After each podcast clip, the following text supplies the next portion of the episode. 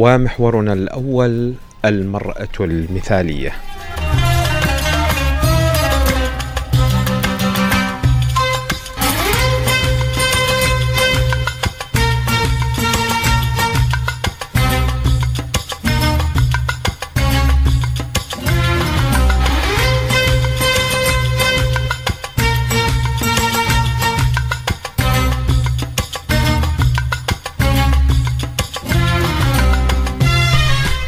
حقيقة هو المحور آه، يتحدث عن آه، تمكين المرأة يعني ضرورة تمكين المرأة لأنه آه، نجد في مجتمعنا للأسف الشديد أغلب الشباب أغلب المتزوجين لا يعمل على تمكين زوجته.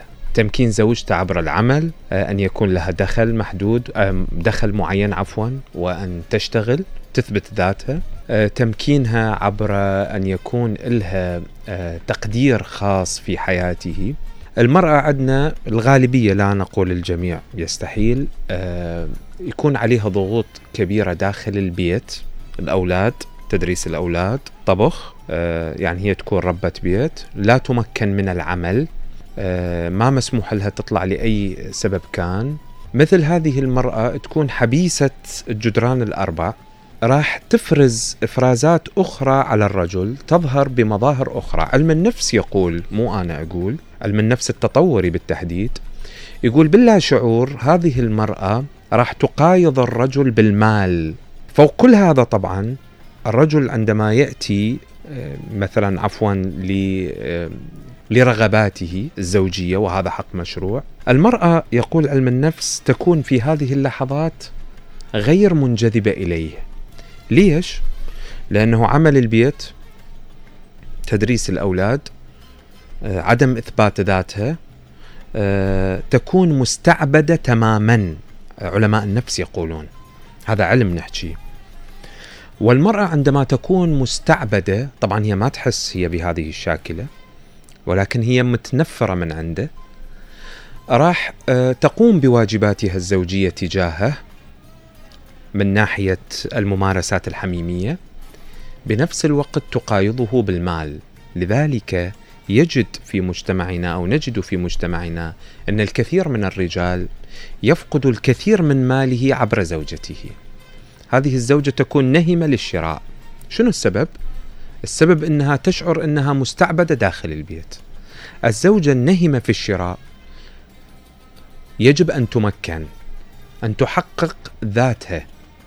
عبر العمل عبر وظيفة معينة عبر شغل في مكان معين وعبر إبراز آه، مكانتها داخل البيت وعدم تحميلها كل طاقات المنزل.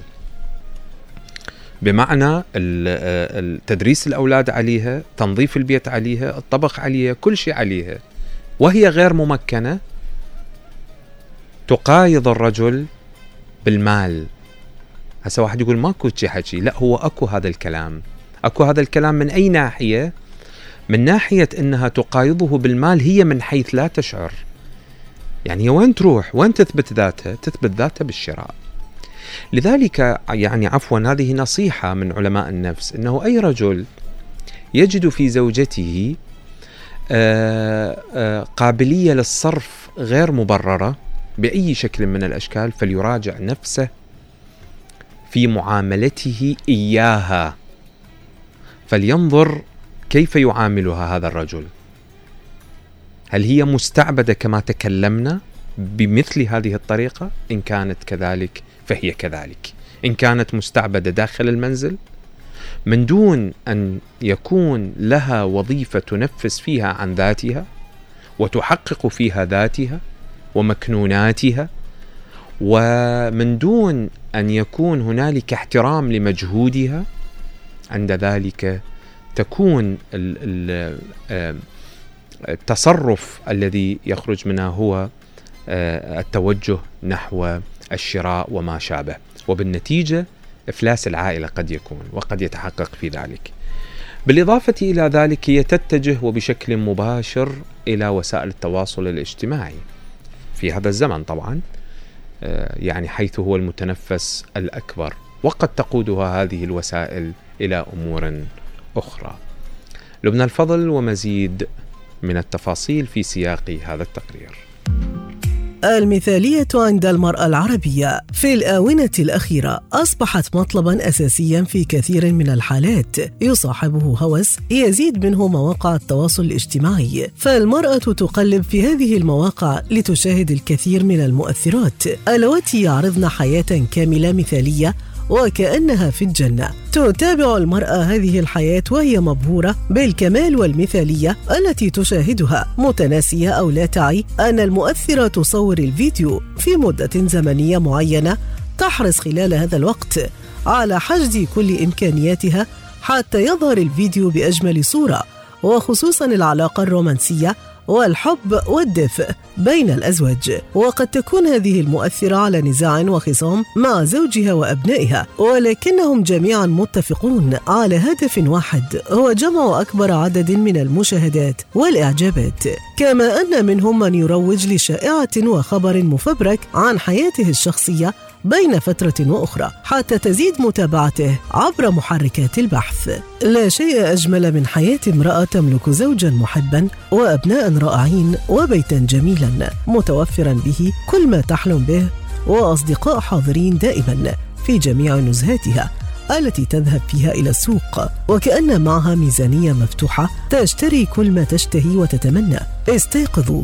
هذه ليست حياة حقيقية. بعض النساء يعرفن أن ذلك غير حقيقي وليس كما يعرض ولكنها ضائعة تائهة بلا هدف يشغل حياتها وفكرها. ومعظم ما تفعله ليس أكثر من متابعة المؤثرات على مواقع التواصل الاجتماعي. تحاول ملء حياتها ووقت فراغها بمتابعتهن حتى يتسلل الملل والسخط إلى نفسيتها تدريجيا. وتتساءل حينها أين هي من وسائل الرفاهية التي تشاهدها؟ هذه العقلية تمتد إلى واقع الكثير من النساء فتنظر إلى حياة النساء حولها وما تشاهده مثاليا وكاملا عند غيرها يصبح هدفا ومسعى لها إذا لم تحصل عليه فإنها تصير حزينة متألمة.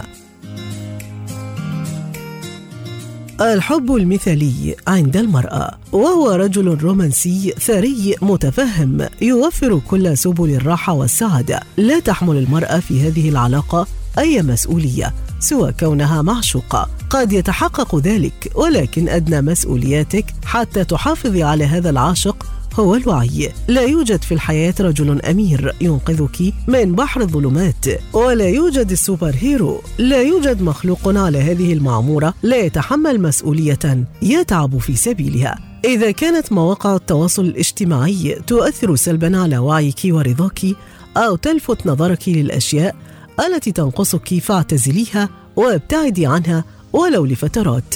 اشغلي نفسك بهدف وتابعي من يؤثر فيك ايجابا.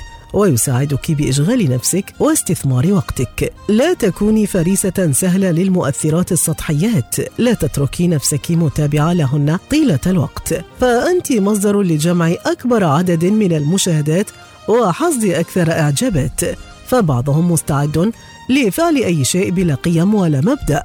حتى يجني أكبر قدر من الأموال. كوني واعية. الكثير من الدراسات التي ظهرت مؤخرا وبعضها مثبت طبيا وعلميا تفيد بالتأثير السلبي لمتابعة مواقع التواصل الاجتماعي مدة تزيد على ثلاث ساعات يوميا ودورها في رفع معدلات الأمراض النفسية مثل الاكتئاب والقلق والتوتر. كما توجد دراسة تتحدث عن دورها في احترام الذات.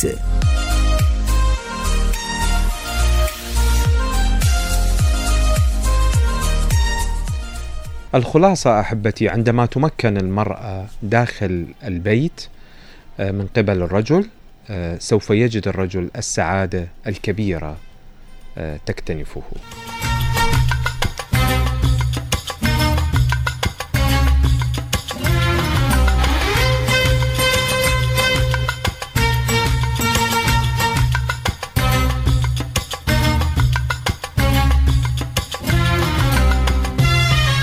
وبعد الفاصل المحتوى الرقمي العربي. لك الذكرى ترجعني ترى للحين أنا أحبك وأشوفك بين حين وحين. فراقك آه يا فراقك كسر قلبي وعذبني وأنا نذر علي ابقى أحبك لين يوم الدين أنا